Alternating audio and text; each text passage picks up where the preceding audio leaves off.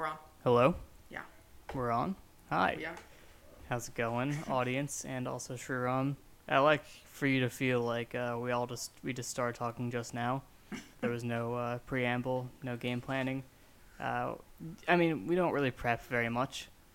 We typically just say, "Here are the events we're going to talk about," and then we do it.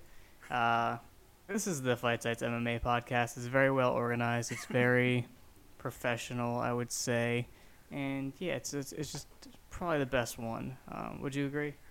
Yeah, I'd agree. Mostly because this is the one I'm listening to most consistently because I am on it. Uh, but Mm-hmm. you know, it's yeah, we do we do a good job. We have fun here. Uh, thanks for joining us once again, especially on this off week because I know I haven't been listening to a lot of podcasts this time. There haven't been. This summer is incredibly uninspiring, so we're gonna have to find ways to entertain ourselves and you. Yeah, we got another week until the uh, Poirier McGregor three card, which, funny enough, like it's not that rich in content, is because like mm, we already picked Dustin Poirier to win the second time, and my rationale hasn't really changed because it happened. Yeah, we just So saw. it's like yeah. it's gonna be hard to squeeze a lot of insight out of that one, but we'll try. And there's also gonna be uh, Burns versus Thompson, which is pretty cool. Yeah. like a legit contender fight at welterweight, which uh, I thought they weren't doing those. It's But very there rare. you go. There's one. But Uh, yeah, we'll we'll talk about some event results, and otherwise we'll just talk about whatever we want. Uh, before we do events, do you have anything you want to get off your chest? uh, no. Um, You're allowed I- to say no.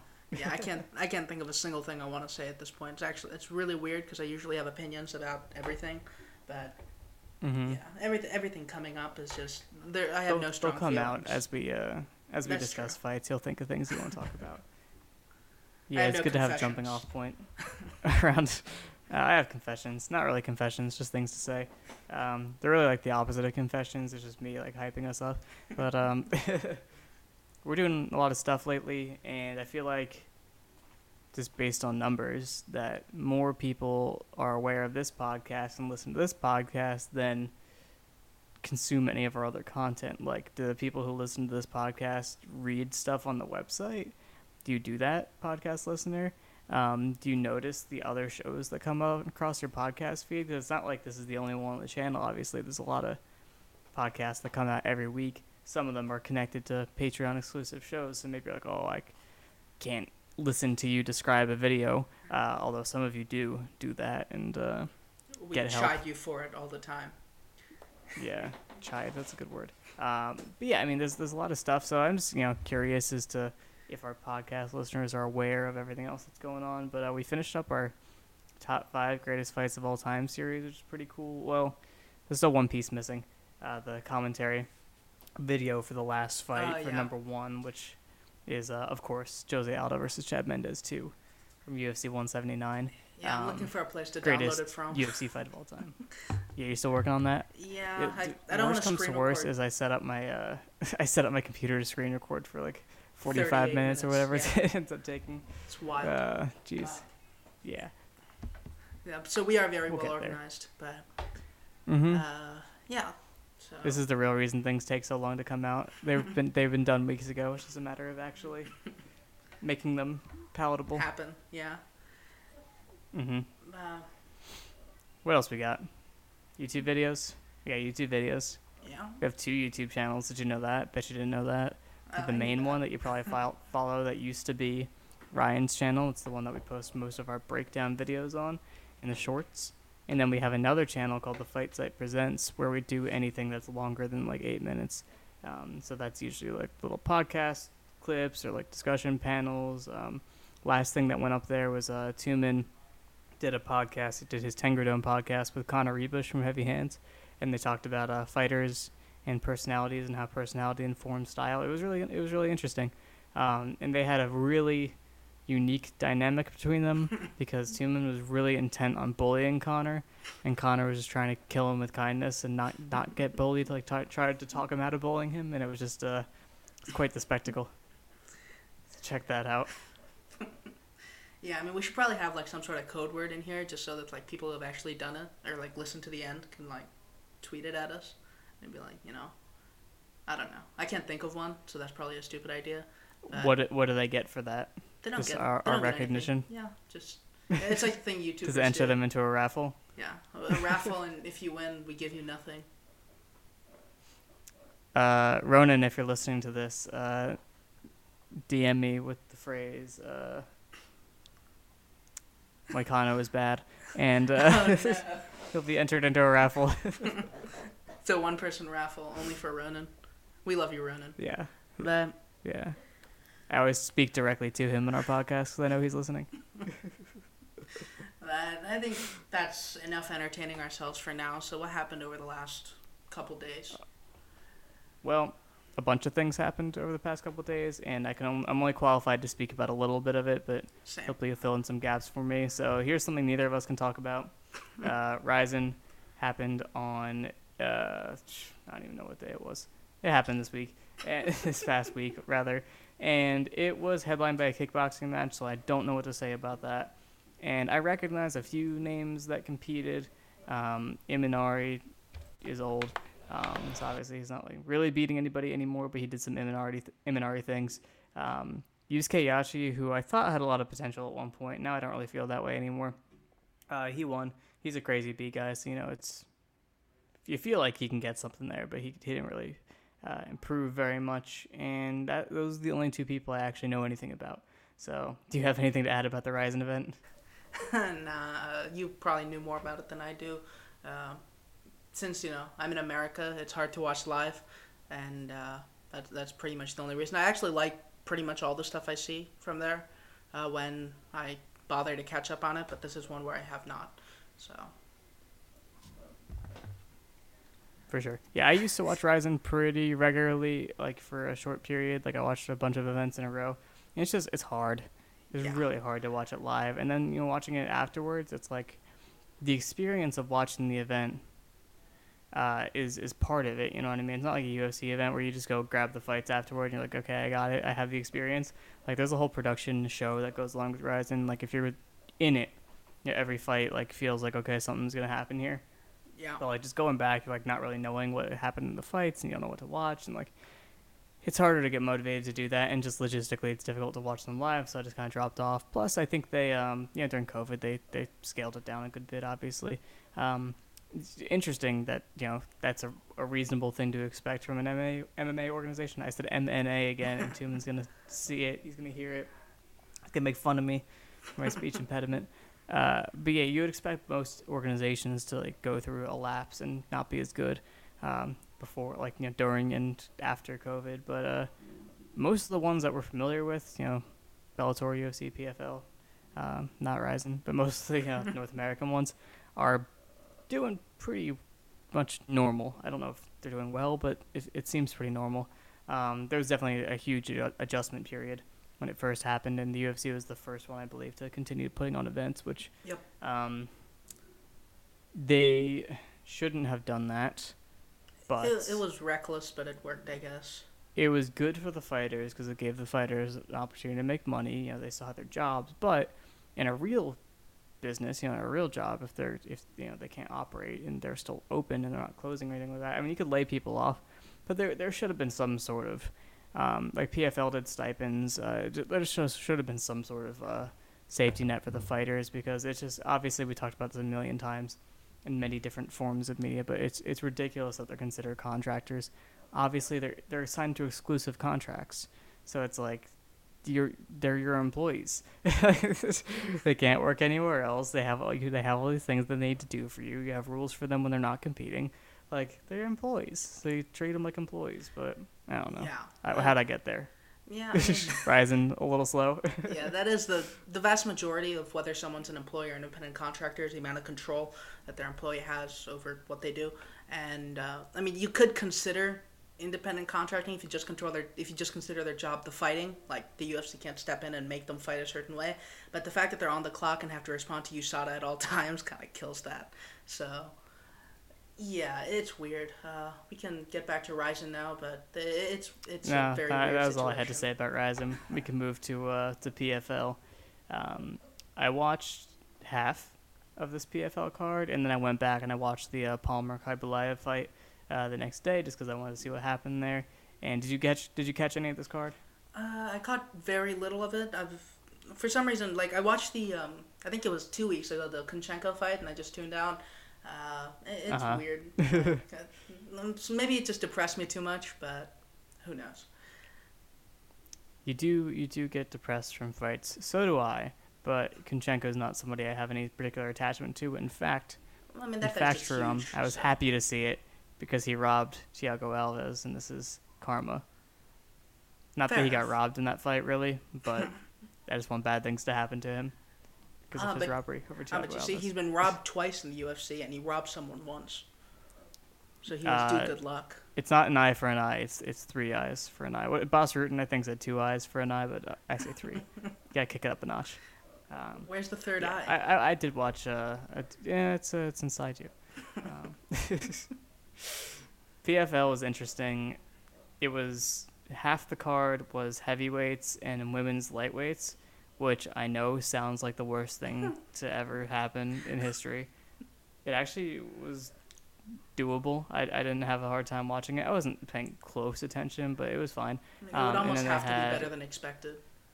Yeah, and then in the main three fights, they had uh, Pettis versus Raush Manfio and uh, Movlid Khaybulaev versus uh, Lance Palmer. And the main event was uh, Kayla Harrison versus Cindy Dandois, and Harrison took her down and submitted her in a round, obviously. But just a little interesting thing watching the uh, the women's lightweights is I didn't feel that they were good necessarily. Definitely not that. I didn't feel like they were much worse than women's bantamweights. I felt like I felt like I was watching women's bantamweights. Like it didn't feel like a markedly different level, and I'm thinking that when we talk about why women's MMA is where it is, obviously it started later. Um, so just as a you know sport that builds upon its competition, it's had less time to do that to build up competitors and, and create a more competitive environment and raise everybody's level. But also like who who are you training with? You know what I mean? And do coaches take you seriously? And how useful are you in the gym to get attention? Because like with a male fighter, if you're talented and you know your stuff, you're pretty much always going to be able to find a place um, where where you can get some attention and and get uh, you know developed and get invested in. But with women, like obviously that's obviously that's much more difficult uh, to even get there in the first place, let alone get the attention um, that you need to continue to develop. But with larger women, with with women's 155ers, I feel like they can give work to, to more people because typically when you train with women in a grappling environment at least um, there is a bit of an inherent strength discrepancy a lot of the time not all of the time but a lot of the time like mark bocek um, obviously bigger than Sara McMann but he, he said that Sara McMann felt so weak to him when he grappled with her. And he was a 155er and she's obviously a women's 135er but also she's an olympic silver medalist. Uh, and that should you know be and you've seen her. She's she's jacked as she's crazy yeah, jacked she's so super strong compared to the rest of the field. with that weight discrepancy like yeah you'd expect him to be stronger but just like to not really feel anything from her at all is pretty wild. Like a 135er male uh, in a similar boat like you know compared to his peers and, and with that kind of you know credentials you'd expect mark bocek to have a pretty tough time with them uh, and Mark Bocek's a good grappler, obviously, but that's just always the example I think of. Like, wow, and you know, I've I've felt it too. Um, I've trained with like good, you know, in shape, like athletic women, and like felt like I was cheating, um, because I, I just it's just, it's just I don't know, it's just different. Um, but anyway, that that's a good example because these heavier women might be finding a better niche in the gym. Um, and they might you know get a little bit more attention and their coaches might take them more seriously.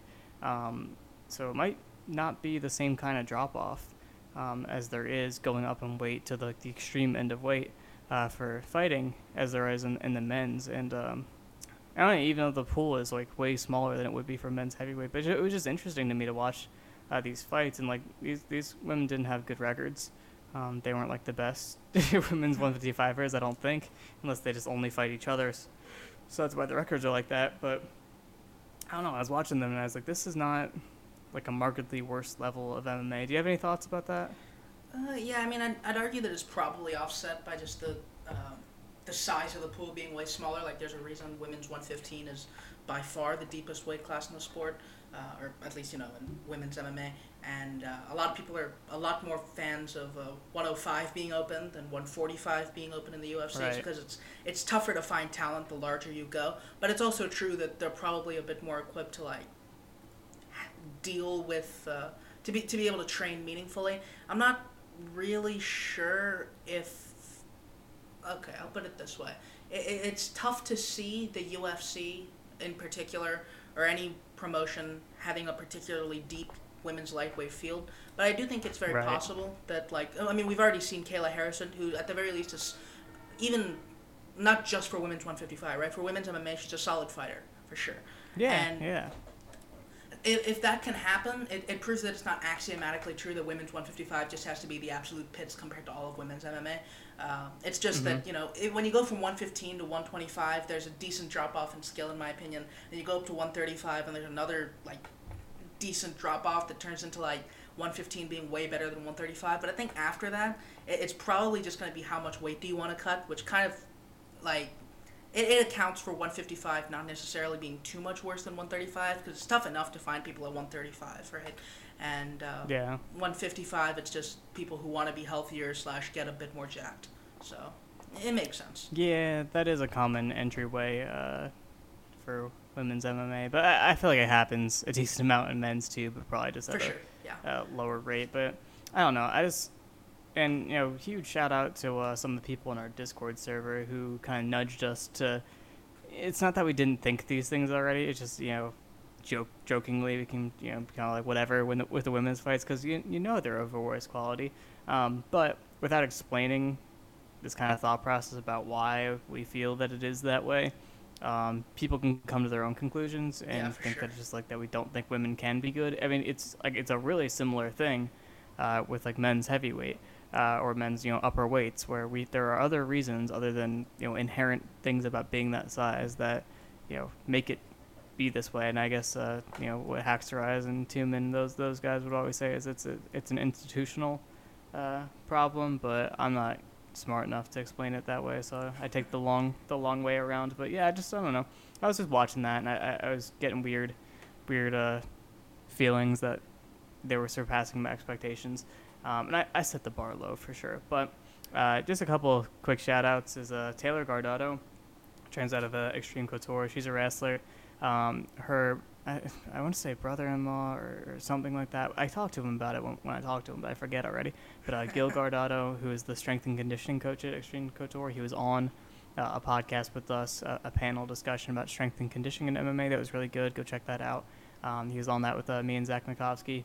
Uh, but yeah, she uh, she had like a really nice wrestling based game plan, and like she, I don't know, she's she's fought a really good fight. Like it was pretty clean, um, and just she clearly was well schooled and had a lot of neat uh, wrestling things she could do, and it was better than a lot of what I see uh, in women's MMA, uh, regardless of weight, with it comes to wrestling. So I appreciated that, and her opponent was uh, pretty good at being annoying about it, uh, not not getting you know dominated in, in top game and trying to be annoying on the feet, and you know it wasn't it wasn't easy, uh, but she made it look pretty easy. So that was cool.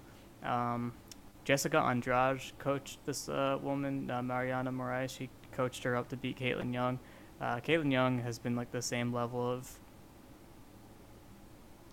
the same level. I'm not gonna label it, but she's been the same for the past like five or six years, which is pretty impressive because she's been pro since 2007. I think she had a kickboxing career before that. Um, I know her from Rizin basically, um, but that was pretty cool. Uh, and then for the heavyweights, also uh, Larissa Pacheco, who used to fight in UFC at 135, I think. Uh, she got like a standing knockout. That was pretty cool. Um, and there was another there's another standing knockout on Bellator, right? Liz Carmouche uh, finished uh, Kana Watanabe on the feet yeah um, like literally on the feet. so I don't know. It was kind of a good weekend for, for women's MMA, and obviously you know Kayla Harrison showcase in the main event. And with regard to the upper weights, uh, the heavyweights I watched, uh, they were pretty disappointing. Um, I feel like there's been a wave recently of people watching the UFC events, seeing like lower ranked or unranked heavyweights, and been like, hey, these guys uh, are are watchable, and that's been like an exciting thing for a lot of people. We talked about Carlos, Carlos Boy Felipe. Felipe. That's, uh, but I don't know. Also, like people seem to like um, Jared Vanderaa, Jesus. that's one. who would he fight? Uh, I don't remember who he fought. I remember he looked like Dean Pacific Ambrose. Islander fella. Uh, but he beat Was uh, it Taffa? It might have been Adams. Taffa. Justin Taffa. Yeah, I think that's who it was. But uh, like that fight was pretty normal looking. Um, Yeah. in a lot of ways, and I think people were, were hype about that. The heavyweights, you know, looking like a little more competent these days. Uh, not in PFL. It, it's just, this guy, uh, Renan Ferreira, he Fajea rather, he like kind of beat Werdum. I think did did uh, did he tap and then he knocked Yeah. out Werdum? Yeah, or he was like, in a he- Yeah, he was in a triangle, and apparently he tapped, and then he punched Werdum out when he loosened it, so it turned into a no contest. Nice. Cool. I'm glad he knocked him out though. Um, but yeah, I watched his fight against uh, this other fella who was apparently a grappler, and like, oh, you didn't look like a grappler. uh, I was confused as to what his game was because he was just kind of getting beat up. But I mean, under duress, uh, Renan Fajea's game did not hold up whatsoever, and he uh, he gasped pretty hard, I believe, if I'm remembering remembering correctly. So that was like that's probably the best heavyweight in PFL, except uh, I don't remember if Ali Isayev's a heavyweight or not, but they're pretty bad there. Um, so it's, uh, someone in the UFC, like I don't know, Tanner Boser could go to PFL and he might be able to make a million dollars. Um, Hey, Test Ben's heard- theory. Yeah, he's better than 85% of heavyweights. Uh huh. Uh, here's something that happened. Uh, this guy is like not popular, but I see him around on uh, MMA Twitter. Chandler Cole. He got a shot in PFL. Uh, he got beat up really badly. Um, he had a really Oh, really rough performance. So yeah, I, I wasn't like I didn't have expectations, but I'm like it'd be cool if like a guy that I've like I think I'm mutuals with him. Like I've talked to him before. Uh, one, but he fought this guy who's been around forever. This uh, is he Croatian? No, he's not Croatian. He's something, something Eastern European. No, he is Croatian. I I, I know flags. Um, Nice. he beat him up. Uh, yeah, Bruno Cappelozza, he was in Rizin. He uh, he knocked this dude out with a head kick. That was Yeah, cool. he got a nice finish. Um, hmm There's another knockout before that, but what I really want to talk about is two very sad performances. Um, one is Anthony Pettis losing to Raush Manfio again. I just think he can't really sustain any sort of game plan anymore. I think he uh, most of his dynamism is gone. Anthony Pettis, and he's just uh, all all the things that worked on him in the past are just going to work on him even better uh, now, and he's capable of flashes of like looking physically like he's there, but I just don't think there's anything he can he can sustain for any long periods of time. So uh, having expectations for Anthony Pettis anymore is probably probably a mistake. Yeah, I agree. I saw a lot of people score this fight for him. I think round three was a 10 8, uh, or one of the rounds was a 10 8. But, um, yeah, Anthony Pettis already, like, extended his quote unquote prime a little bit longer than it should have been by taking his game from, like, Mhm. super dynamic kicker guard player to being actually a pretty solid counterpuncher.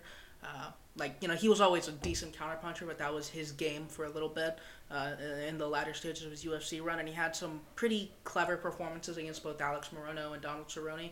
Uh, not you know amazing Anthony Pettis classic type performances, but performances that he could like be proud of given that he's old. Uh, but A lot I of think counterpunching. yeah, I mean I think that stage is probably over. Like the, the comparison that I've made several times with Anthony Pettis is Shogun, uh, but even if you Yeah. put Shogun and the adaptations he made down in lightweight, it would not work so well. Uh, especially with that, I don't think Pettis has declined physically nearly as much, um, but you know he's still old, and even without the knee surgeries, he's always had some brittleness to him. Uh, so hmm it's tough. I mean, I've, I've always liked watching Anthony Pettis, and I never expect like at this point. I think one of the things the UFC is sneakily very good at is figuring out exactly when their uh, the contract should run out. Like when a guy Yeah. stops about to go right off a hill, they're just like, okay, cut him loose. Which I mean, if they had that sort of you know nose for good prospects, they'd be going a lot further than they are. But uh, uh, I think after he left the UFC, it was tough to have a ton of expectations for him, even with like you know more lax drug testing and all. Uh, it, it's tough. Mhm. He's old. Uh, he's had a lot of miles on him from a lot of tough fights, and he's had a great career. But uh, uh, it's Oh, yeah. yeah. I mean, guys are approaching him well now too. Like Clay Collard and Raush Manfio had the right idea, uh, just generally to deal with Anthony Pettis, and even the fact that it worked was based on his physical decline, probably. But you have to give them a little bit of credit for it. Of course, of course. Yeah, and Manfio's been around a while. He's had some decent wins uh, in his career at the regional level, but you know, it's Anthony Pettis. You're expecting a lot, and Yeah.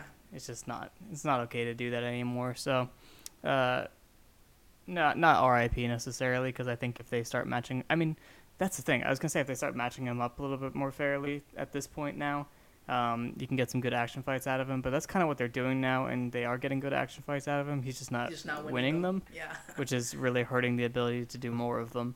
Um, but in PFL's format, he could just be a roster lightweight and just be in their tournaments. And I don't know, maybe he'll have a good tournament one year and win a million dollars. But he probably doesn't, not hurting for money. But uh, speaking of people who are badly faded, uh, Lance Palmer looked atrocious, dude. So I haven't watched him in a while just because his career has bored me because it's just so repetitive.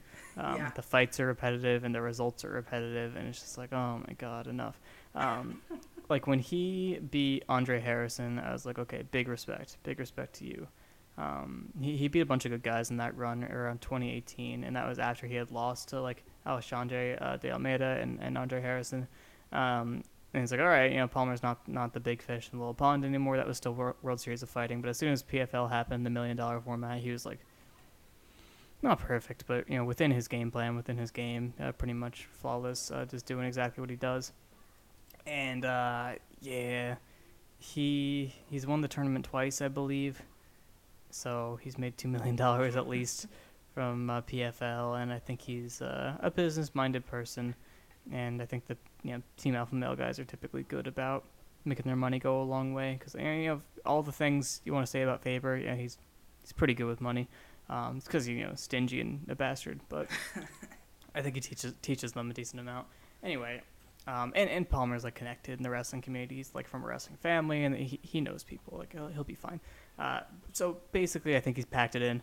Um, and like he didn't like physically look like he wasn't capable of doing stuff anymore. He just like did not look sharp or like interested in trying to do things that often. Like he really he was really inactive um, in this fight, and Mobley just like fought pretty normally. It wasn't any like specialized game plan. He just like pressured with combinations when he felt like it and landed them. Uh, you know, shot on him when he wanted to and finished pretty much everything he wanted to and, and rode him and ground and pounded him and like just basically did everything he wanted to. Uh, and Lance Palmer didn't really do anything at all. So it's like, uh, how interested is he in winning tough fights? Probably not at all, which I do not blame you. Um, like the Bubba Jenkins fight, started getting out wrestled pretty early, I think, and it was just like, all right, whatever. this is how it is. I think there might have been a personal element to that because those guys have history from wrestling in college, Yeah. but he's, I think he's uh, mentally checked out. So physically, even if he might be able to put another few wins together, I just don't think he wants to. And uh, yeah, that makes sense. I, w- I would not even have taken more fights. I'd have been done already. Yeah, I mean, with two million dollars, it's tough. Although, I mean, he probably didn't see all of it, but he probably has over a million now at least. So, there's something. hmm Um, How do you feel about PFL? uh, I feel like the format's kind of weird. Uh, all the um, the stats are dumb, but the roster is getting there. Um, Yeah. it's weird. Like, it, it kind of feels Bellatory, but it doesn't deserve to feel Mhm. Bellatory, if that makes sense. Like all the pageantry just makes it seem a lot less legitimate than it is. But uh, th- they've come up with at least like a sensible matchmaking criterion after a certain point that I respect. Um, Yeah. like most promotions don't even have that, and the fights tend to be at, at the very least okay. It's just that like the guys that they're picking up that I tend to know tend to look a bit weird there. Which is Yeah. hurting my perception of them more than it should. Like it's not their fault, obviously. That's pre- that's pretty Bellator. Yeah, exactly. That's why it feels Bellator. But yeah, Yeah. I, I'm rooting for them. Like I like tournaments in general. It's just they're hard to do because you know MMA has a lot of entropy and guys take a ton of damage and get a lot of injuries. So the fact that they've kept it up past all that is pretty impressive to me from that perspective. Uh, and you know, there's a good there's a good amount of talent that they could still pick up. Yeah, I, I think they're growing, and the the million dollar prize format, when they first announced that, myself and a million other people were like, "There's no way that's actually going to happen. like an MMA promotion is not going to pay out a million dollars for whoever wins this tournament," and apparently they they do.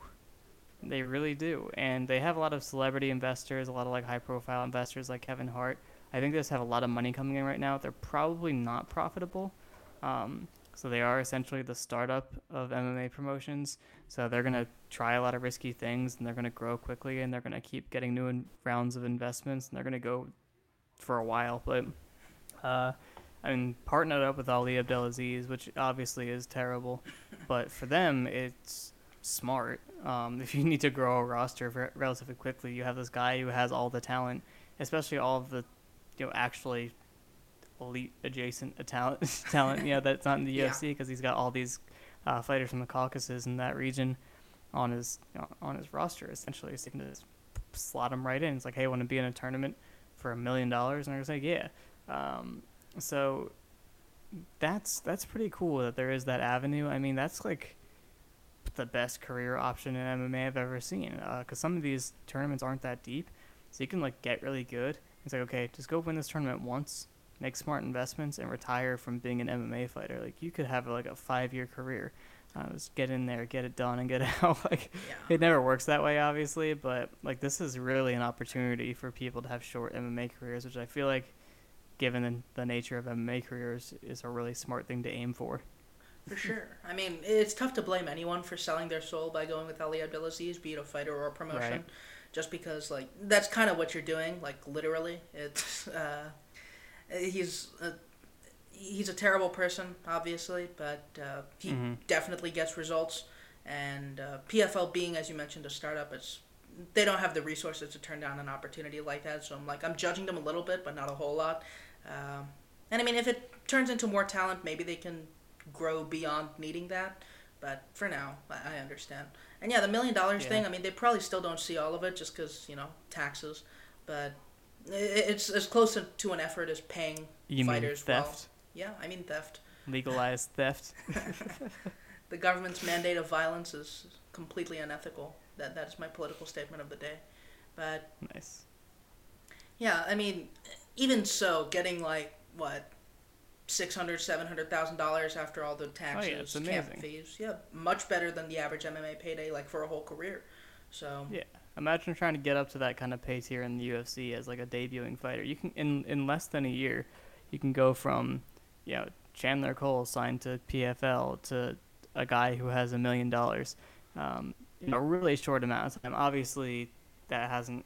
I don't think that's really happened yet. Well, you know what? No, like the first season, I don't know who they had, but like Natan Schulte, or Schulte, however it's pronounced, like he, he kind of came out of nowhere, right? And he won it twice, didn't he? Yeah, I definitely don't remember hating him before PFL, but I definitely like all of now. a sudden he had a full MMA career's worth of accomplishments and money, and that happened in a very short period of time. I want to look at this right now because I think that might be the best case study for this. Um, but also, I mean, th- this is not PFL, but like World Series of Fighting, a similar thing happened with Marlon Moraes. Like he kind of popped up and was Yeah. really good. Justin Gaethje just kind of popped up, and like they they they built stars really quickly. Um, World Series of Fighting, they have some something's right with that model, and a lot of it might be the presentation. Although, like you said, some of the pageantry is dumb. The stats are really dumb. Uh, this thing they're doing now, where they have these guys talk about gambling in between each fight, that is atrocious. I mean, the um, is trying that too. It's it's awful. Yeah, uh, Natan Schultz debuted in P- in World Series of Fighting and lost his first fight um, in 2017 to Islam Mamedov, which is fine. Um, and then his next fight was at the the PFL tournament, and then he won it. so it's like he went from being 0 and 1 in the promotion uh, to winning the tournament in a year, um, and he won it again. so uh, that that's pretty amazing for sure. So I really enjoy that PFL exists for that reason. I just think uh, it would be way more interesting if they had more fighters that I cared about. Yeah, I think the UFC needs competition that looks like that. Um, you know, Mhm. like Bellator has a lot of the same pitfalls because they're like as different as they are. It's a similar structure. You know, show win. Uh, each fight is like distinct. The matchmaking's always weird. The belt, like they've introduced rankings now, which makes it a little bit more sensible. But even there, it's like But the rankings are ridiculous. The exactly rankings. they're exactly as bad as the UFC's, if not worse. I think they might be worse. Yeah, So like, there's some crazy stuff there. It's a really a reflection of how Bellator treats the fighters. Yeah. Uh, like Michael Venom Page being ranked really high. It's like based on what?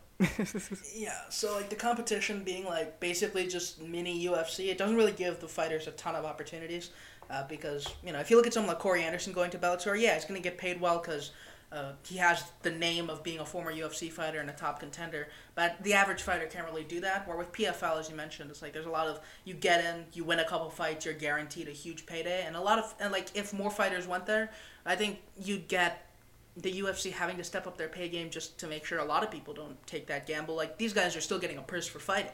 They're not just getting the million dollars. They're I don't know if they're able to make a, make a living, but the, the fact that fighters always think they're going to win is what the UFC preys on with the show win structure, and PFL is just doing an elevated version of that. So if more good fighters were there, that that'd be a, a, a real competitor.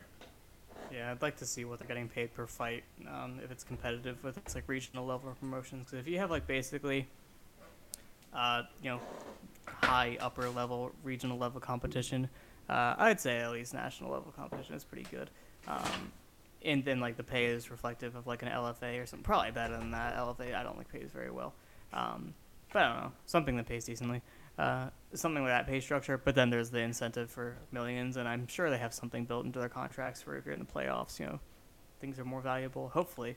Um, but yeah, I'd like to see what those numbers are. Uh, for Bellator, yeah, it's like I think they do it basically the same model as the UFC, um, but it's just another place you can go where you can be a little bit worse and uh, get get a similar kind of treatment. Obviously, less uh, at a lesser rate. Um, but speaking of Bellator, this past event, I didn't watch it. there were some results that, that interest me. Uh, Tim Johnson did not become their heavyweight champion, unfortunately. It's a shame. Uh, he lost to uh, a Fedor protege, uh, Valentin Moldavsky. So, you know, R.I.P. And Volkov lost. So my, my Volkov Tim Johnson pipeline to the titles uh, is gone now. And uh, not that I really wanted it to happen, but it would have been really funny if Volkov became UFC champion and Tim Johnson became Bellator champion. Then we could say lineally, like you know, Bellator champion is better than the UFC champion because Yeah. of course Tim Johnson beat Volkov. Yeah, it'd be a Sergio Moreno situation. Yeah, that's yeah, that's what we have right now. That's so true. Um, there you go. There's the facts. Uh, but yeah, we said Liz Carmouche uh, knocked out Kana Watanabe. That's, that's cool for her. Yeah. Happy for her. She's a cool person. Um, Sydney Outlaw, who we've interviewed for uh, the discussion on race panel, uh, and also he is a patron of Ben's Beef Jerky, which apparently associates people with the site somehow. I don't know if you know that, but uh, we have to be your friend if you buy Ben's Beef Jerky. Um, but he uh, he finished Myles Jury. He uh, choked him out. And Sydney Outlaw, I don't know if people are aware of what his game is, but he is a grappler. He is a top player. Um, he trained out of uh, Nick Catone's gym and like those uh, like the Almeida family of gyms uh, with like Frankie Edgar and all those guys. He trained there for a while. He's from Philly, um, and then he trained at ATT for a while since then. So he, he's a good grappler. Um, yeah, he finished Myles Jury. That's pretty impressive, right? Like submitting him. I, I don't think that's happened very much. Oliveira did it. Um, anybody else? Uh, I don't believe so. I mean, Myles Jury is a broadly competent fighter, and I'm pretty sure he's a decent grappler. Uh, Yeah, no, it's the second time he's been subbed. yeah. I mean, I remember he lost Andre Fili on his way out, I think, but that was a fun fight. It was relatively competitive until like yeah, the it was end. pretty competitive. I think Jury dropped him, which is pretty impressive. Um, but yeah, I mean, losing to guys like Mendes, Feely, uh, th- that's like solid UFC top 15 ish level, and Sydney Outlaw just kind of crushed it. So good stuff. Yeah, cool for him. Uh, a fight that we thought was going to be decently high level, uh, Daniel Weichel versus Keoni Diggs, apparently was very competitive and uh, maybe something I'll go back and watch. Uh, but yeah, Weichel won by, by split decision. But uh, yeah, I'll, I'll check that out because Keoni Diggs is younger than him, I'm assuming. No, he is 34. Well, I don't know if there's a reason to watch it then. Weichel's 36. Uh, he, he's like a prospect, but I think he's someone that came into the sport late. Diggs is so. Um, that's basically all I have to say. Uh, Fresno State wrestler Isaiah Hokit got knocked out in 10 seconds. Uh, his brother is much better than him at sports, but it's still funny. Uh, that that's a, a D1 wrestler uh, lost their D- their MMA debut like that because all the time we like joke about how unfair it is that these people are getting matched up with D1 wrestlers, but uh, sometimes it doesn't pan out. So there you go. Um, but that's the Bellator event for me. Is there anything else in there that struck you? No, that's pretty much everything. I mean, I, I mostly just was looking forward to uh, Jury and Weichel, and those ended up in different ways. Uh, didn't watch any of it, but you know, saw the results, and it's interesting enough. Um, Mm-hmm. Yeah, I mean, not a ton on the UFC card either. Pretty light week for combat sports in general, right? Yeah, I'd say so. It doesn't hurt that I didn't watch most of it. Um, I mean, I guess it's Lomachenko fought, difficult but I to can't talk say about. anything about it. But Nope. If we had a boxing podcast, we list about it there. But oh, who who will do it? Who will record a boxing podcast for us? I, I wonder if anyone will do that. We've had more of a boxing department lately, though. They've been uh, picking it up, but by them, it's mostly just uh, Dan Albert, like yeah like two people. Uh, but they're getting there they're getting there. I know there's a decent amount of people that want to follow the site for boxing coverage and it's just like i can't do it. Other people are going to have to do it and i try to get them to do it and it's hard. It's hard to get these guys to do things. It's like herding cats. Uh, Sriram, i keep him on a tight leash you know i, keep him with me every week. He's, he's got responsibilities.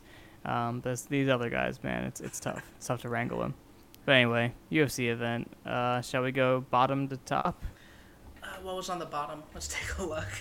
Uh, uh, Bad Demir versus Yancy Medeiros. That was a, uh, a very uh, action-packed fight. oh, you said that you didn't watch the main card, right?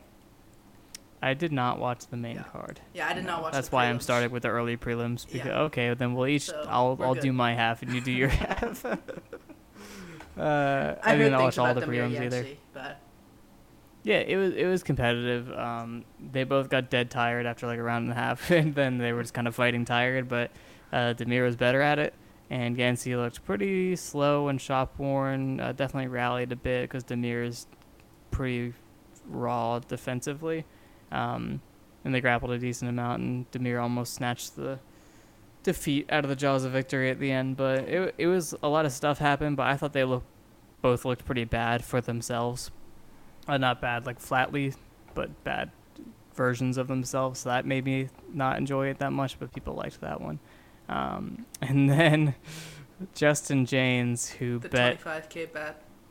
his entire purse on himself to win after being on a losing streak, lost to Charles Rosa. Now, I understand if you're fighting Charles Rosa, you might think this is the one where I can do something crazy like that. Uh, but you have to like put a, a fight together on him because he's like competent enough and like annoying enough to draw a bad fight out of you. Like For he sure. can be an outside kicky guy. He can he can throw punches. You know, he can grapple. He can do most things. He's just not really imposing in any one area. So you really have to put together like a game plan, put a performance on him. And Jaynes just like burned himself out really quickly, and then ended up grappling way more than he wanted to. And Yeah, heard him shot a takedown, Prepared to do that. he shot a takedown. It's just like he really mismanaged the fight. Um, really did not approach it intelligently, which you would need to do if you place that kind of bet on yourself.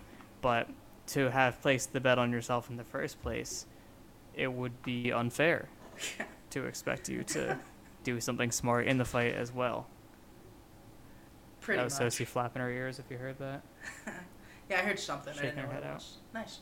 Yeah, it was her ears flapping. uh, there was a women's bantamweight fight, and I have nothing to say about it. Unfortunately, I feel like I've exhausted all of my women's MMA commentary for the day. Um, the fella that got knocked out by Sam Alvey, uh, people are taking a liking to him. Uh, Marcin Prachnio. Um, you you tend to like your Polish upperweights. Only one. Uh, I've heard things about Prachnio, and I I think I saw the Rountree fight. It was really weird because like Rountree did basically nothing, and Prachnio just sort of linear kicked him. And Yeah, did- kicked him a lot. yeah, uh, I think this fight I saw like a clip of it where Prachnio hit his body a couple times and then kicked him in the body, and Villanueva went down. But I've never thought Villanueva was anything more than like a guy No. who could beat uh, the the one grapply dude and nobody else. So Re- records aren't always uh, that helpful, but his being close to 500 is a pretty good sign.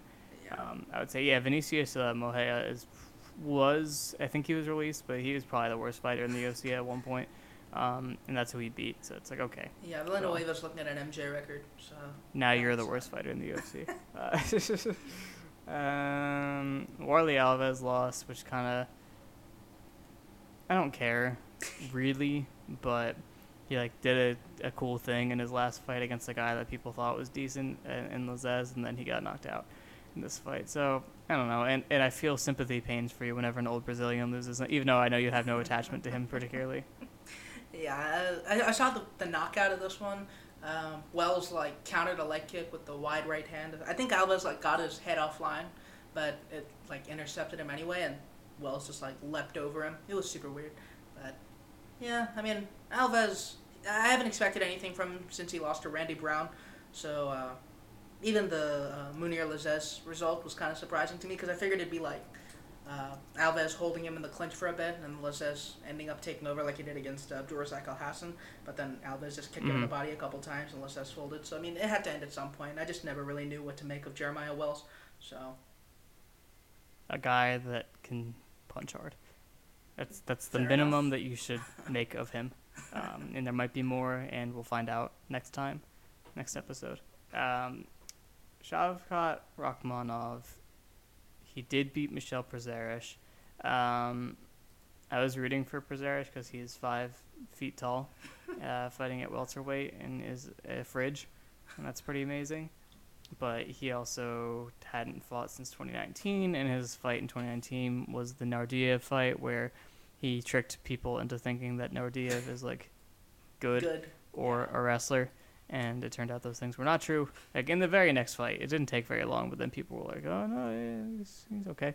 He lost the Chance Rencountre, dude. Like you, you give it up. Um, Yes. It's just because he had Wonder Boy in his nickname. But anyway, uh, Rakhmonov is pretty good, I'd say. I was doubting the, the hype on him just because I didn't find his Alex Cowboy performance to be anything that would make me think he's really good. Um, but he's just overall really solid. And uh, I, I don't have anything specific to say about him today, but I think, you know, if he beats somebody closer to his proportions uh, in a, a fight that I can study a bit more, uh, I, I would I would have some things to say. But it's just interesting that he's not like a, he's not a particularly dynamic guy, um, which is what you would definitely expect for someone who's finished all of their fights, um, all finishes. But he's not like this oh super dangerous guy. He just uh, he's very consistent and uh, he applies a pace and he you know if people aren't good in an area he'll exploit it and usually it's grappling and that's usually where people aren't good so this is uh, a pretty good way to, to beat people that uh, have competency holes so i'd like to see him fight up pretty quickly and just kind of figure out where he's at but I'll, I'll pay more attention to him now did you have thoughts on him before this fight Uh, not really. All I have to say is Kazakhstan number one. Um, I don't. I, I saw that he had, before the fight. I saw that he had a win over Jun Young Park, who's doing kind of okay now. Uh, Chimaev. of the iron turtle yeah, the Iron Turtle. That's the only reason I even know. why wouldn't name. you just call him the iron turtle man like, everyone knows that Because you have to. You have to do the reveal. But uh, yeah, I mean that's an okay win. Probably better than the. Uh, like, given the circumstances of Prazeres, who's like incredibly small next to him, like the stare off was hilarious. Is probably a bit more impressive since Park is like a middleweight now. But yeah, I don't really have any thoughts on him. But welterweight isn't super interesting at this point. I don't think a lot of the prospects have kind of fizzled out. Uh, Luque has made it to top five, but like off Woodley, which isn't super impressive. Uh, Geoff Neal is no he's gonna a beat thing. Chiesa next though he's gonna be a title contender you just wait I mean, fair Luque enough. is, Luque is getting a title shot It's weird because like I think everyone gave up on Luque just because uh, like all the mileage he took and how he looked in the Price rematch, and now he's gotten like two pretty dominant wins, and now he's maybe on par uh, on uh, course for a third. So you know, fair enough. But welterweight doesn't really have enough prospects not to just shoot Rakhmonov into like a top fifteen. Yeah, exactly. Just pretend he's Chimaev. Do whatever you're gonna do with him. I mean, these are definitely better wins than Chimaev's. Yeah, unironically, they are. Uh, uh, you, we're not talking about you, man. That's that's an outlier.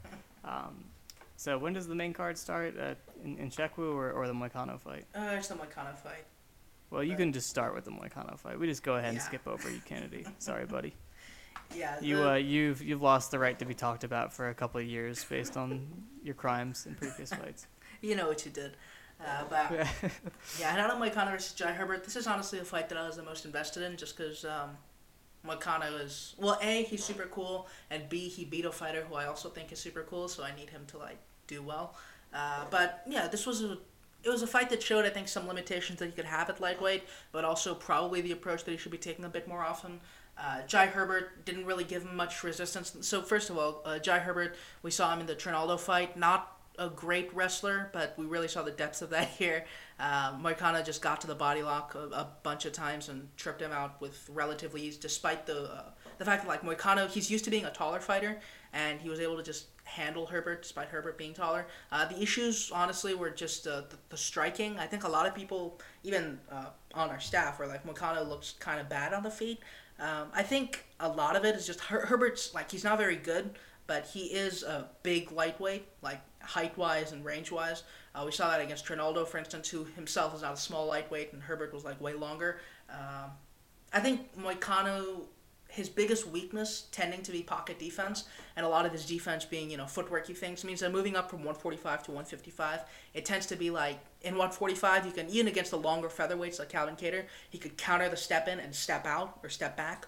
Uh, he'd have some insulation there against Jai Herbert. Herbert could just punch straight and hit him. Uh, so you know he wouldn't have to like enter range where Moicano could angle around him or kick him on the entry or check hook him. So I think that gave him a little bit of pause, and I don't think it's an issue that's going to persist. But uh, Moicano's grappling looked pretty good. Um, we saw Herbert keep trying to hip escape out of the mount, and it worked a couple times. And then uh, Moicano started turning into like a leg mount and just recovering the position instantly. Uh, elbowed him and beat the shit out of him and rear naked choked him. Are so, you saying he put a ride on him? yes, that's exactly what he did. Uh, but it was a style Moicano. Yeah, it was it was a great fight uh, for what I wanted to see from Moicano. You know, not a ton of struggle, ate like one or two punches, but pretty unavoidable, I guess. And uh, Jai Herbert, tough UFC career. I think they wanted him to like do the Leon RDA on uh, Tria, on Trinaldo and Moicano, and he just got kind of trashed twice. So it's tough, but Moicano, I'm hoping he gets a ranked fight. I don't expect it since the Fiziev loss is like one fight away, but mm-hmm. he could he could beat some ranked guys. I think he could he probably beat Tony Ferguson, uh, if no one else. Is that who you would match him up with next? I don't think they're gonna do that. But if I had my way, I think Tony Ferguson Moicano would be nice. Uh, it wouldn't be super violent for Ferguson either. Uh, but they're probably gonna do Ferguson Makhachev if Makhachev beats Moises. How long is that gonna be? That's gonna be like a year from now. uh, yeah, next fight Tim Means versus Nicolas Dalby. I was honestly too busy gloating about Moicano in the group chat to pay a ton of attention to this one. Because uh, uh, one of the guys. We're doing a really good job covering the fights this week. It's true.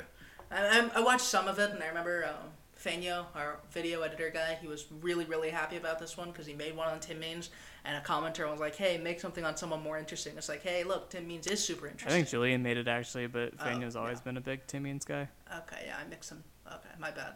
Yeah, well, we have two Racist video editor people, somehow. and both of them like Tim Means. Uh, but uh, this was a fight for the video editor people. Thank you, Tim Means. Um, but mm-hmm. yeah, Nicolas Dalby, I think he's off that Daniel Rodriguez decision, which wasn't necessarily good. Uh, so Tim Means winning this one was good. Means kind of crowded him, beat him in the clinch, uh, did some body work, hit some elbows, just normal Means stuff. Uh, I think Dalby had some success late, but I don't really, really remember what it was. So, uh, you know, our very meticulous coverage of this is uh, it continues. Um, mm-hmm. Andre Fili versus yeah. Andre Fili versus Daniel Pineda. This one was a lot of fun, honestly. Fili 10 7 him in the first round. Uh, lots of really nice combos into kicks uh, early. Hit, hurt him with a body kick, hurt him with a flurry early. I, I remember Pineda had like. So, one thing about Pineda is I think he's really, really aware of his limitations, which is rare to see from a fighter who loses so often, honestly. Um, he came out immediately trying to cross counter Fili's jab, uh, counter kick the leg on the jab, and just try to keep Feely from jabbing.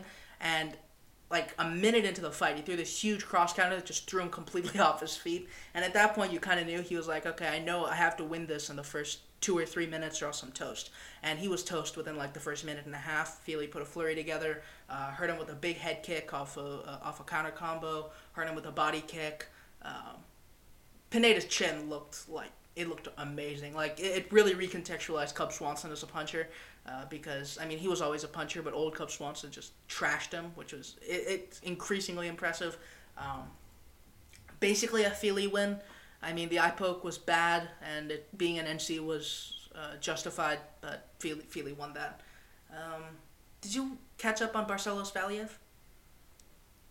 No.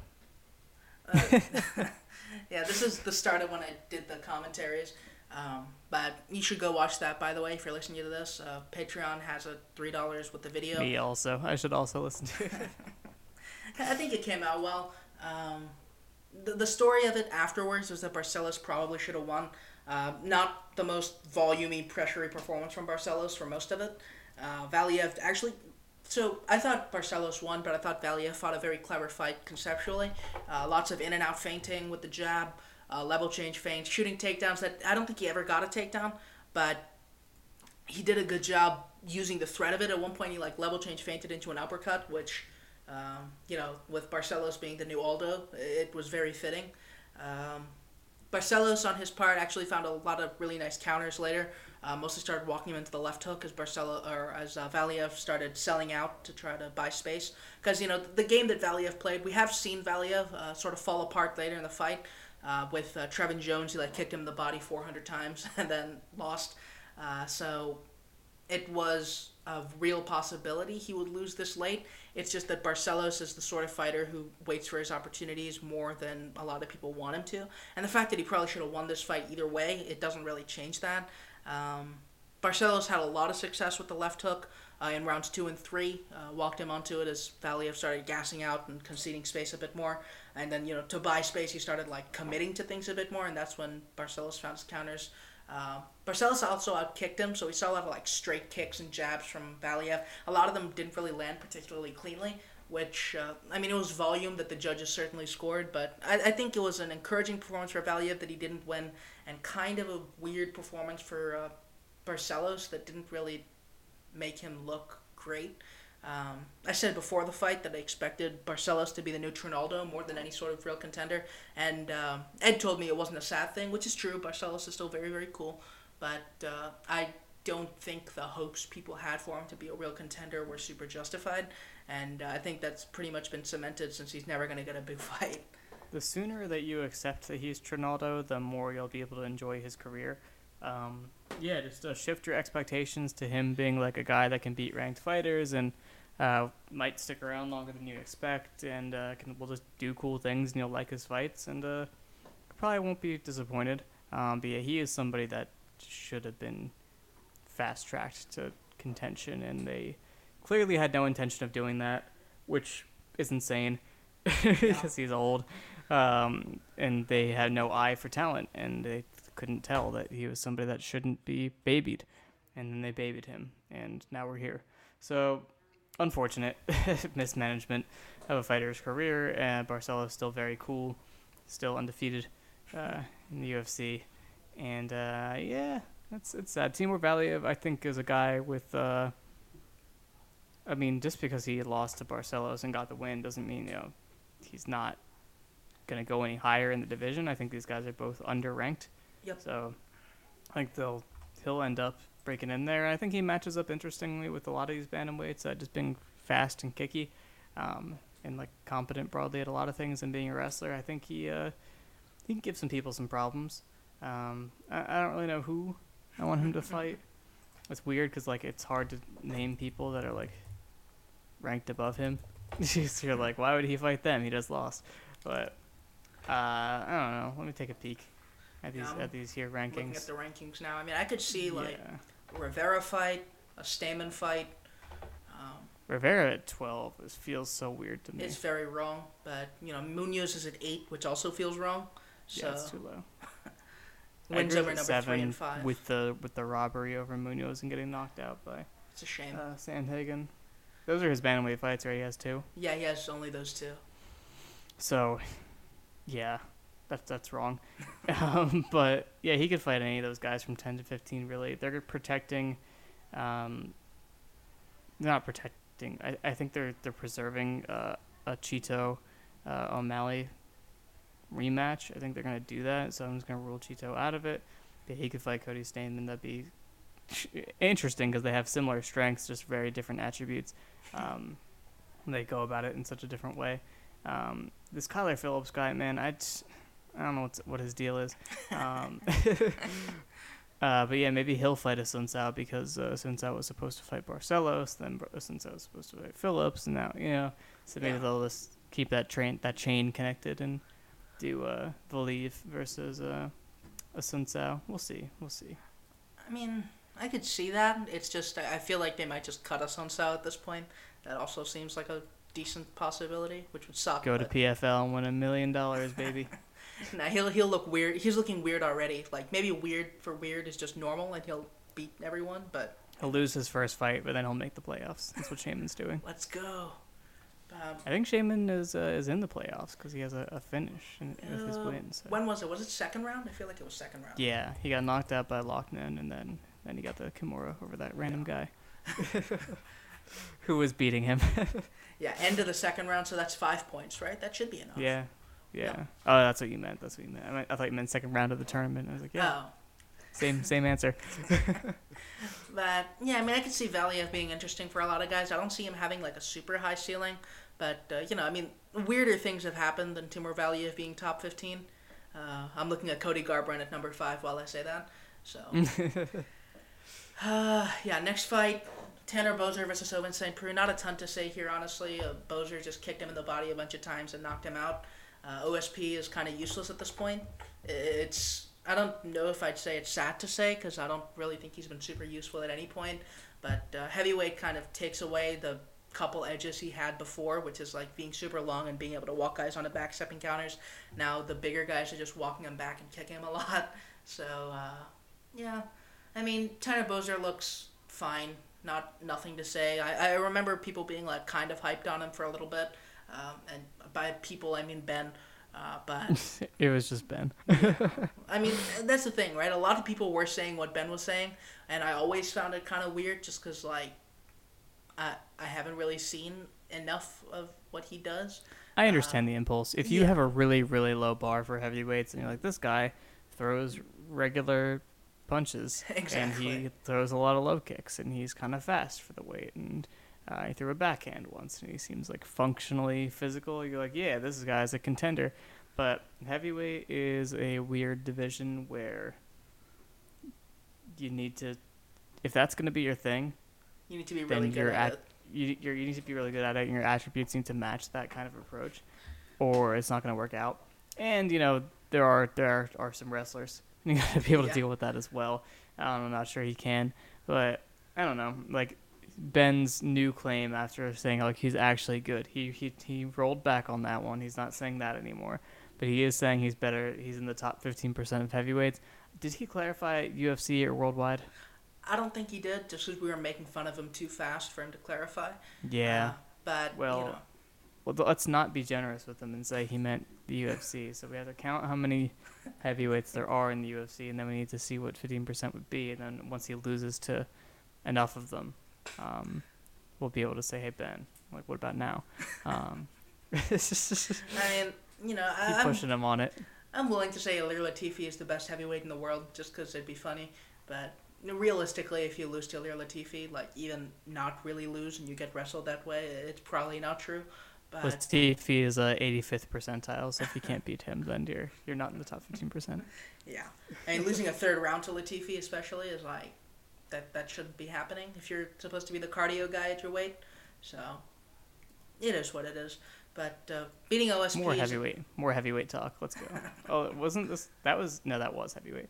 I was gonna say, didn't OSP bump up and down, or, or somebody went Yeah, up down to light heavyweight? Yeah, he went down to light heavyweight to get knocked out by uh, Jamahal Hill, and then he went Yeah. back up to heavyweight. But now we're Heavyweight main event. I did event. watch this fight. I watched it and I, I feel weird about it just because it's like it pretended to be a really technical fight in general. It was a really technical heavyweight fight, but I also can't really tell you all that much about it. Um, like Ciryl looked good. He fought a lot of southpaw. Uh, Volkov couldn't really figure out the range. Um, and he conceded the ring craft like way, way, way too much. Uh, Ciryl pretty much gave ground every time Volkov really did anything, but Volkov just conceded the back foot. Uh, southpaw jab looked solid. He started stepping in with solid left hands when uh, Volkov's defense isn't really a thing. Uh, Volkov seemed to think he was a better counterpuncher than he was. Most of his offense were like these flicking lead leg kicks. The dynamic like stayed relatively the same through the whole fight. Um, it was weird. Like Gane looked the best when uh, I think it was like third round. He started like really smacking up Volkov's body, and he looked like a, a really good fighter for a little bit. And then he started stepping in on Volkov against the fence and was getting counterpunched by Volkov. Um, hmm I don't know how to feel about this. And uh, as we speak, Gane is already booked. Uh, he's fighting Derrick Lewis for a belt, which, I mean, it's definitely a, a fight that on paper is easier than Alexander Volkov, much less volume, uh, much more vulnerable to the body work, much worse at a lot of things. Uh, but I don't know. Gane just, he feels like, uh, I don't know what to say. It, kind of feels like people are doing for high level heavyweight with Gane what they did with low level heavyweight for Boser, where they look at the things he does okay and turn it into like he's really, really, really awesome. When I kind of don't buy it, but for heavyweight he's Mhm. definitely really good, and he has a shot at anyone. Um, I was concerned for Gane early in the fight because Volkov was uh, kicking off the back foot a lot and landing a lot, but Gane didn't seem par- particularly bothered by it, uh, except for when Volkov went to the body. That seemed like more of a concern than the uh, the leg kicks. So Gane was like taking them uh, on a pretty strong part of his leg. They weren't like landing flush on uh, the vulnerable sections, but Yep. yeah, Volkov was kind of volume kicking him early in the fight, and I was like, huh, this is weird. um, but then Volkov was not able to sustain doing that because Gane was pressuring him. And uh, did someone call Gane a fake southpaw? Yeah, someone called. I mean, it, it's yeah. Someone did Was call him that. I don't think it might have been. It was probably an alt account of Ryan. But yeah, I mean, he did I get fight. I get where they're coming from with that, but I disagree. I mean, lead hand heavy southpaws are pretty much always cooler than rear hand heavy southpaws to me, uh, which is why Mm-hmm. I wanted Dustin Poirier to beat the shit out of Conor McGregor and why he's going to do that again. But That's the only reason. mm, kind of. Uh, Robbie Wow. Lawler, that's one. but yeah, I mean, I don't, I don't really have strong feelings on either guy. I feel like Volkov, he had some success uh, driving Ciryl Gane back uh, with like flurries and kicking him on the exit. Those were like some of the cleaner kicks he landed, if I remember correctly. Because a lot of the stuff he did just on the back foot were like these kind of lead leg flicky kicks that didn't really do much. But I don't know, like for for a fight that was meant to be perhaps like the most high level skill wise heavyweight fight in a while, and one that might have actually ended up that way. I came out feeling weirdly lukewarm about both, just because the approach of both guys seemed to be interesting in weird ways. Yeah, I don't know. I didn't come away feeling any differently about Gane, but it is it is Same. very cool that he can like sustain some sort of pace over five rounds. That's true. Um, that's been less common at heavyweight recently, and uh, yeah, I'm happy about that. I don't think I'm actually gonna be that concerned because I want him to at least fight for the title. I want him to fight in Ngannou. I want it to be in Paris. I want it to be a big thing. Um, I like that there's a storyline. Like I, I, I'm being, I'm trying very hard to enjoy as many fights as possible, and they're, they're giving me some stuff to uh, to work with here. So uh, I'm in, I'm in on that. So if he loses to Derrick Lewis, it's like the irony poisoned storyline of like, yes, the rematch of the worst fight in heavyweight history. Like I want it so bad. Like not me, dude. Like I, I'm gonna have to cover that thing. I'm gonna do commentary. so are you. You don't want that. Um, that's gonna be terrible. Like if, you want to see us suffer, which I think most of you do, uh, then I guess root for Derrick Lewis. But uh, I, I would like Gane to fight for the title. I'd like it to be to be that. Um, that would be cool for me. And uh, yeah, I mean, let's let's talk a little bit about that. Um, that it's Gane Lewis for the interim title when Francis Ngannou fought three months ago and won and didn't take any damage really besides like one punch. Uh, so I think th- th- there's some sort of beef with uh, Ngannou's manager and Dana White because of course because he's the manager, so automatically Dana White doesn't like him. Um, but beyond that, I, I feel like Ngannou probably negotiated, and they said that this guy Hunter Campbell, uh, I don't know if he's the matchmaker or what specifically he does. He has some sort of role in booking the fights, and um, yeah, apparently if you like try to negotiate at all, he's like, oh, well, we'll strip you, strip your title, or we'll give the fight to somebody else, and like bullshit like that. Um, so that's probably what happened there. Where Ngannou was like, "Well, I'm your, your very marketable heavyweight champion who just you know beat your greatest heavyweight by knockout, um, and I'm getting better, and I have a great story, and I have a lot of value, so you should you should pay me." And they said no, interim title fight, and uh, so that's where we're at right now, which sucks really bad, um, extremely bad, and uh, yeah, I don't know.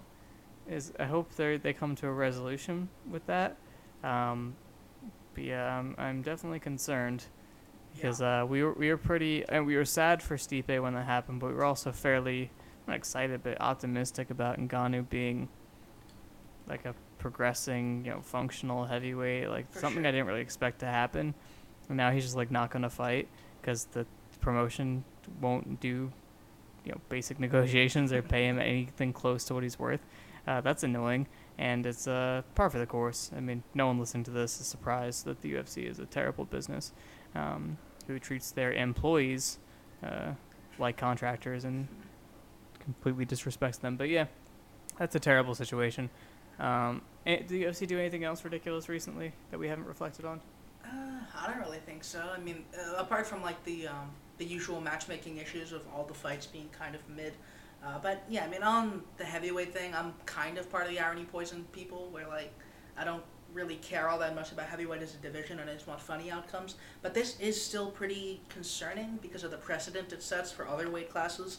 Um, like there are a lot of champions who probably deserve better than what they're getting and they really can't afford to sit out given what's happened to uh, Francis Ngannou. We saw the same situation with Tyron Woodley, and that's another situation where I really didn't care for Woodley himself because you know obviously it's Woodley, but it said bad things moving forward, and I think we're we're staying in that situation. And it's also kind of weird because I don't really know where Stipe is supposed to go from here. Um, I think Gane or Lewis was probably the best option for him, and now they're fighting each other because the promotion needed to rush a title fight. And Blaydes Uh, is fighting Rozenstruik, isn't he? Yeah, that's another thing. So even Blaydes isn't available. Rozenstruik could probably be a tune-up for Stipe, but he's also not available. Uh, so it's like it's going to be Stipe versus like Marcin Tybura, or it's going to be Ngannou three, which I really do not want to see at this point. Oh no! It, it'd be awful, and it, and it Don't mean that that. like I mean that pretty much all of uh, Stipe's last five fights would be against two people. No, last six fights would be against two people, right? Because we had Ngannou two, three Cormier fights, and then two Ngannou fights. Oh Uh, jeez. It'd be so bad. It'd be awful. But yeah, I just it's weird. Like it puts the division in a very bizarre position, and even independent of the fact that they're mistreating champions, it's just it, sucks to see, and I I don't want to see it. But uh, you know, that's kind of why I'd be fine with the UFC being punished for this whole farce by Lewis coming out on top, and Lewis and too just being a, a colossal turd. Um, but I also don't want to see it like actually as a fight. I just want it to happen without me seeing it, and I'd have to see it. So. You know what's bizarre. funny? What's up? I care so much more about heavyweight than light heavyweight, and I pretty much always have felt this way. I don't know how I. I'm, okay, I like Jan Blachowicz more than anyone at heavyweight at this point. I think. Um, hmm Glover Teixeira has an okay arc, I guess, but I I guess like Stipe Miocic has always been uh, one of the guys, I suppose. Um, I know we have to root for Blaydes because you know he's one pretty good and two really trying to improve, and you can see it, so you have to respect that. I don't know. I feel like I care about the same amount of guys in both, so I don't know. It's, I think it's a symptom of my expectations being a little bit lower, but also the the fighters like their their vibe is more established. That was a terrible way of saying that, but like their their games are a little bit more. I think solid is the word. Like Discreet. Curtis Blaydes, you know exactly how he's gonna win, how he's gonna lose, uh, for the most part.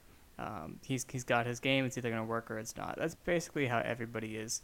Um, until you get to like the actually pretty competitive higher level matchups, which exists a lot at heavyweight. There's a lot of parity at the top of heavyweight. This is a weird time where Ngannou just kind of has that feeling like where he could just dead anybody, and it's, it's not like a real fight. Um, like you're in a, in a weird place right now, but I feel like there's always been that kind of parity and, and competitiveness and like higher quality fights. Honestly, even if the skill might not be the same or worse than light heavyweight, just I don't know. Just, it feels like a more competitive division somehow to me. Whereas light heavyweight, yeah, we've been trading champions for a while, but uh, that's you know after, before and after the Jones era, and the Jones era like sucked for me. Yeah. um, it was like, oh my god, this is how you beat him, and then everyone's doing some dumb game plan, and then the people that do the smart game plans just Lose anyway. do something else dumb or they lose a bad decision. And it's just like this is so annoying. Um, so I became very disinterested in light heavyweight during uh, the Jones reign because I just wanted him to lose so bad. Like no one, no one was doing anything approaching a good job. Um, so I was like, well, you know, screw this. And I have no attachments to heavyweight fighters really, so it's like I can just kind of observe uh, what's happening and, and be a little bit more, uh, I don't know, like a normal fan uh, for that division. Just kind of like not worry about analysis too much. Yeah, I mean, I kind of feel the same way about light heavyweight, honestly, just because, like, um, Blachowicz versus Prochazka, I expect that to be, like, a ton of fun, more so than, like, for instance, Gane versus Ngannou, which seems, like, kind of binary. But also, like, it feels like heavyweight had the most complete fighter out of both weight classes in the last couple of years with Stipe Miocic, which Yeah. is weird, because it shouldn't, right? Because, like, it should have the pipeline from middleweight going up to light heavyweight where you're like, okay, middleweight should be good light heavyweights, but there never are for some reason. And it's annoying where heavyweight has like actual homegrown talent somehow. I don't know. It's a weird discussion. It's like uh, I've trained myself so hard to care about neither that it's hard to answer. Uh huh. That's fair. That's fair. Well, growing pains. We'll, we'll get there. We'll find things to care about as as we go.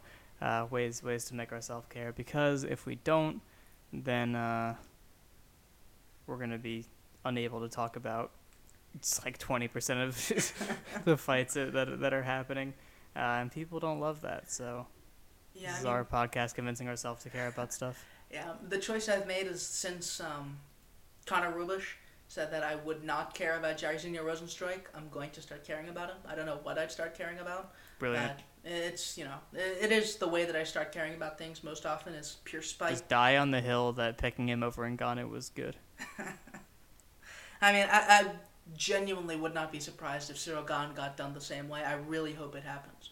Like, Kicking off the back foot. I mean, that's one thing, but also Gane, you know, retreating linearly and Gane just running at him and clobbering him. It, it seems like a thing that could happen. Yeah, I could, but I could picture that happening to literally anybody. Pretty much. You know, at any weight class, anyone that doesn't not retreat linearly is those are the only people that I, I wouldn't pick that to happen to. Anyone else in the world that, that backs up in a straight line, I'm like, yeah, that could happen. Um, True. Um, does Tyson Fury do that? Ngannou would knock him out. There you go. Ngannou versus Deontay Wilder. That'd be. Uh, I saw someone very confidently pick Ngannou over Wilder. I'm like, you are so interesting that you don't watch boxing, or you do and just have no idea what's going on. You say that. Um, very fun.